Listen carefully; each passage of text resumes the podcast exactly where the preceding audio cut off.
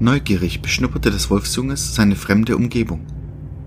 Der Sack, in dem es gesteckt hatte, war auf den harten, kalten Steinboden gelegt worden, und dann wurde die Eingangstür zugeschoben. Vorsichtig war es aus dem Beutel gekrochen und hatte begonnen, sich umzusehen. Es war eine Art Höhle, aber die Wände waren hoch und gerade. Es roch hauptsächlich nach Stein, aber auch nach dem Fleisch, was in einem Behältnis lag, welches in einer Ecke stand. Hunger hatte es im Moment aber nicht, schnupperte deswegen weiter im Raum umher.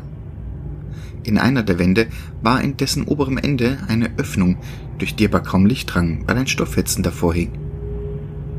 Mehr gab es in dieser komischen Hülle nicht. Sich auf den Beutel setzend, starrte das Wolfsjunges zur Decke. Was wo mein Papa und meine Mama gerade machen?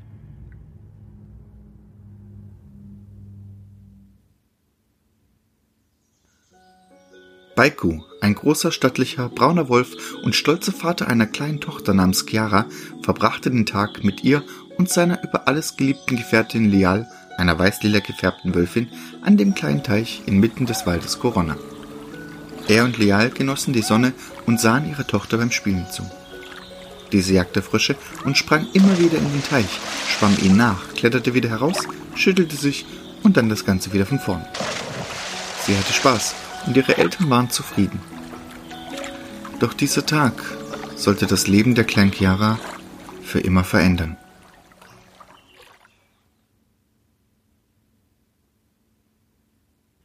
Das Wolfsjunge fuhr aus dem Schlaf und hob den Kopf.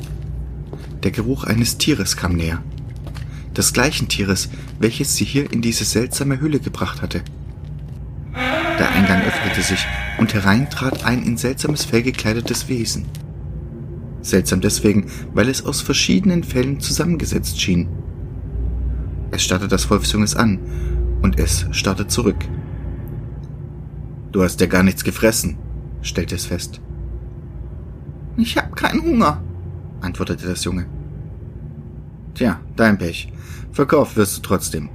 Ich weiß da vielleicht schon einen passenden Käufer, sprach das fremde Wesen und packte zu. Ich will zu meinen Eltern, quiekte es und fing an zu weinen. Doch das fremde Tier grinste nur gemein. Tja, das wird leider nicht mehr möglich sein.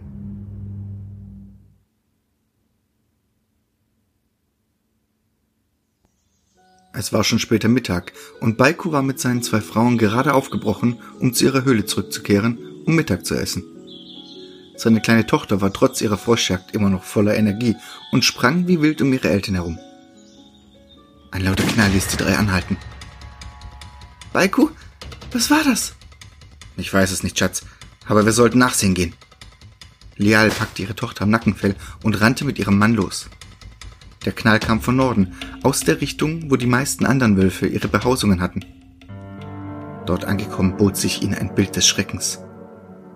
Überall auf dem Boden lagen die toten, blutüberströmten Körper ihrer Freunde. Ein Wolf sahen sie, in die Enge gedrängt und umstellt von mehreren fremden Wesen.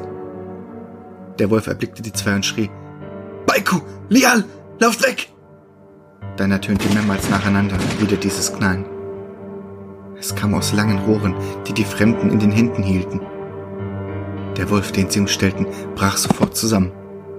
Unter ihm breitete sich eine Blutlache aus. Da sind noch zwei, sagte eines dieser Wesen, und alle anderen drehten sich zu ihnen um. Sie legten die Rohre auf sie an. Los, Lial, renn! sprach Baiku, und sie rannten wieder in die entgegengesetzte Richtung davon. Wieder mehrmals das Knallen, und links und rechts von ihnen splitterte das Holz der Bäume weg. Hinterher! hörten sie hinter sich den Ruf. Sie kamen an ihrer Höhle an und verkrochen sich darin. Zusammengekauert lauschten sie. Die Stimmen und Schritte der Wesen kamen näher. Ihr bleibt hier. Ich versuche sie von ihr wegzulocken sprach Baiku und verschwand aus der Höhle. Da ist einer! Und wieder dieses laute Knallen. Es schien zu funktionieren, denn die Schritte entfernten sich wieder. Dann erstmal Stille. Ich gehe nachsehen, ob die Luft rein ist. Du wartest hier, verstanden? sprach Leal und kroch ebenfalls aus der Höhle. Sobald ihre Mutter draußen war, hörte Chiara wieder ein Knall. Ich wusste doch, dass da noch welche drin sind, sprach jemand. Mama? rief Chiara. Keine Antwort. Nervös rutschte sie hin und her. Mama? Wieder nichts. Hier kamen die Tränen. Wo waren ihre Eltern nur hin? Was waren das für Wesen da draußen? Und woher kam dieses laute Knallen ständig? Antworten würde sie in der Höhle nicht bekommen. Ihre Mutter wollte zwar, dass sie hier wartete, aber sie musste einfach nachsehen. Doch kaum war sie an der frischen Luft, wurde etwas über sie gestülpt. Das fremde Wesen hielt den Beutel mit Chiara in die Höhe. Seht ihr, jetzt haben wir sogar noch einen zum Verkaufen. Das Fell ist noch zu klein, würde nichts einbringen. Also Leute, ich glaube, wir sind hier fertig.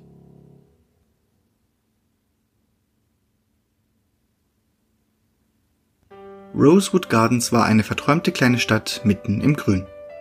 Es war auf die Zucht von Blumen spezialisiert und über die Jahre waren alle möglichen Arten von Blumen aus ganz Medius dazugekommen. Doch alles fing mit einer Rose an, weswegen die Stadt auch den Namen Rosewood Gardens gegeben wurde. Und genau dorthin war ein Jäger hin unterwegs mit einem kleinen Sack auf dem Rücken, in dem sich ein junger Wolf befand. Er hatte am Vortag einen Jagdausflug mit seinen Freunden gemacht, um sich Felle und Fleisch zu besorgen. Dabei hatten sie einen Jungwolf erbeutet, den er in Rosewood verkaufen wollte. Er war noch zu klein, um sein Fell zu nehmen, und so würde wenigstens etwas Gold dabei herausspringen. Es gab einen Blumenhändler und Züchter, der eine kleine Tochter hatte, die total verrückt nach Wölfen war. Ihm würde er den Welpen andrehen. Die Anreise war nicht sonderlich beschwerlich, da Rosewood im Flachland lag. Das Haus von Omar, dem Blumenzüchter, lag ziemlich zentral, seine Blumenfelder dagegen waren sehr weit außerhalb. Er behauptete immer, dass diese Felder mehr Sonne, Wind und Wasser als die anderen abbekommen würden, und wahrscheinlich hatte er recht, denn seine Blumen waren tatsächlich die prächtigsten. Hoffentlich war Oma zu Hause. Bis zu seinen Feldern laufen hatte er absolut keine Lust. Er wollte das Wolfsjunge loswerden und dann schön in der Dorfkneipe ein Trinken gehen. Das nur dort erhältliche Rosenwassermet war einfach großartig. Als er vor dem mittelgroßen Haus stand, welches wie die meisten hier mit reichlich Grünzeug bewachsen war, klopfte er an die Tür. Und tatsächlich hörte er schwere, trampelnde Schritte, die sich näherten. Die Tür wurde aufgerissen und ein von der Feldarbeit ledergebräuntes, vernarbtes Gesicht starrte ihm entgegen. Du bist es. Was willst du hier?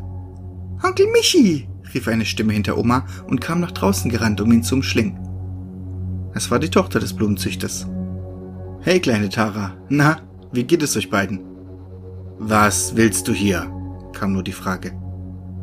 Wie, kann ich nicht einfach mal meinen Bruder und meine kleine Nichte besuchen? Du kommst nur, wenn du irgendwas brauchst oder loswerden willst. Also, was willst du? Kann ich wenigstens reinkommen? Ja, komm rein, rief Tara und zog ihn an ihrem Vater vorbei ins Haus. Mit einem widerwilligen Brummen folgte Oma den beiden. Er ließ sich auf einen der Stühle im Wohnzimmer fallen und blickte seinen Bruder finster an. Also gut, komme ich eben gleich zur Sache. Tara, schau mal, ich hab was für dich. Er stellte den Beutel auf den Tisch, griff hinein und holte ein winselndes Häufchen Wolf heraus. Die Augen der kleinen Tara wurden groß. Oh, ein Wolf! Ist er für mich? Omar sah seinen Bruder mit bösen Augen an. Er ist eine Sie, und ja, wenn dein Vater es erlaubt, grinste der Jäger hinterhältig. Mit Rehaugen blickte sie ihren Vater an, welcher nach einigen Augenblicken nur nickte. Vor Freude schreiend drückte sie das Wolfsjunges an sich und verschwand. Wie viel? fragte der Züchter nur, als seine Tochter weg war. Wie viel hast du denn? Verächtlich steckte er die Hand in seine Tasche und warf dem Jäger dann ein paar Gold- und Silbermünzen hin. Und jetzt verschwinde aus meinem Haus, schnaubte er, stand auf und lief seiner Tochter hinterher. Zufrieden steckte der Jäger die Münzen ein und machte sich auf den Weg in die Dorfschenke.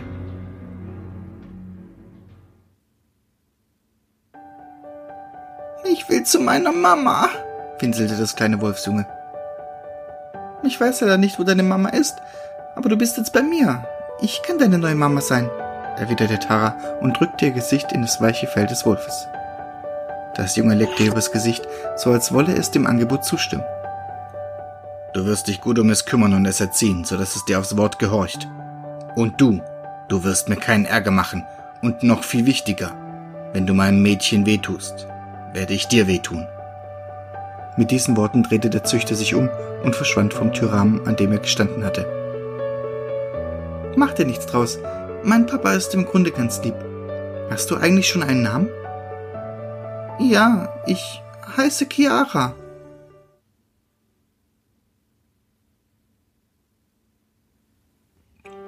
Viele Jahre vergingen. Die kleine Tara wurde älter, genauso wie die kleine Chiara. Mit den Jahren lernte Chiara immer mehr und verstand so auch irgendwann, was ihr und vor allem ihren Eltern damals in dem Wald passiert war. Doch die Erinnerung an damals verblasste immer mehr, hatte sie schließlich ihre Ersatzmama und beste Freundin Tara. Omar der Züchter war ja allerdings immer unheimlich. Er gab ihr zwar immer zu fressen, aber sie hatte das Gefühl, wäre Tara nicht da, würde er sie gar nicht haben wollen. Bei dem kleinsten Fehler oder Fehlverhalten brüllte er sie an und erhob sogar die Hand gegen sie. Chiara hatte bis jetzt immer Glück gehabt, dass Tara und sie unzertrennlich waren und sie immer dazwischen ging, um ihren Vater zu beruhigen. Eines Tages, Tara und sie sprangen gerade durch das kleine Blumenbeet hinter dem Haus, passierte es, dass Tara nicht aufpasste und versehentlich auf Chiaras Schwanz trat. Chiara heulte erschrocken auf und schnappte aus Reflex nach Tara. Sie erwischte ihre Hand. Weinend und schreiend stand sie da. Aus dem Haus kam der Züchter gestürmt, mit feuerrotem Kopf und ebenso feuerrotem Schürhaken in der Hand. Er sah seine Tochter. Ich werde dich umbringen, zischte er gelassen, und seine Augen füllten sich mit Hass. Den glühenden Schürhaken schwingend erwischte Chiara an der Schnauze und riss eine Wunde hinein. Jaulend wand sich Chiara ab und brach dann unter weiteren Schlägen des Schürhakens auf ihren Körper zusammen. Immer wieder schlug der Züchter auf sie ein. Hör auf, Papa, es war nur ein Versehen, ging Tara irgendwann dazwischen und beschwor ihren Vater aufzuhören. Er zögerte, legte Chiara dann aber schließlich eine Kette um den Hals, die an einem Stein befestigt war. Seine Tochter am Anpacken sagte nur, ich komme morgen wieder, und dann gnade dir Gott. Dann verschwanden beide im Haus. Den restlichen Tag lag sie regungslos im Gras. Ihr ganzer Körper tat weh. Ihre Schnauze hatte inzwischen aufgehört zu bluten. Als sich die Nacht erhob, huschte eine Gestalt auf sie zu und fiel ihr um den Hals und weinte. Es tut mir so leid, Chiara. Ich weiß, das war keine Absicht. Ich habe auf meinen Vater eingeredet, doch er hört nicht auf mich. Er will dich morgen früh töten. Du musst schnell von hier verschwinden. Damit entfernte sie die Kette um Chiaras Hals. Aber wo soll ich denn hin? fragte Chiara und konnte ihre Tränen nur schwer zurückhalten. Ich bringe dich erst einmal zu den Blumenfeldern am Ende der Stadt. Ab da musst du einfach weg von hier. Du wirst schon klarkommen, das weiß ich. Aber mein Vater darf dich nicht umbringen. Chiara versuchte aufzustehen und schaffte es nur schwerlich. Auch das Laufen ging nicht ganz schmerzfrei vonstatten. Nach einer gefühlten Ewigkeit erreichten sie die riesigen Blumenfelder. Hier hindurch kann er deine Spur hoffentlich nicht verfolgen, schluchzte Tara und fiel ihr wieder um den Hals. Chiara leckte ein letztes Mal über Taras Gesicht. Ich liebe dich. Dann verschwand sie in den Blumen.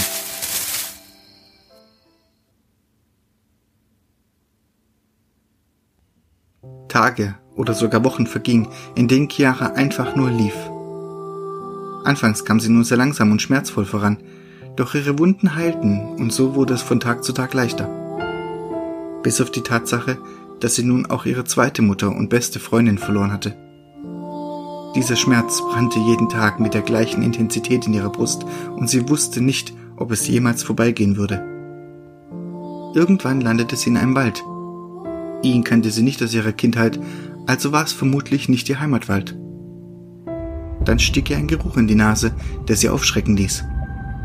Sie kannte ihn von früher. Auch sie hatte einmal so gerochen, doch das jahrelange Leben unter Menschen ließ diesen verblassen.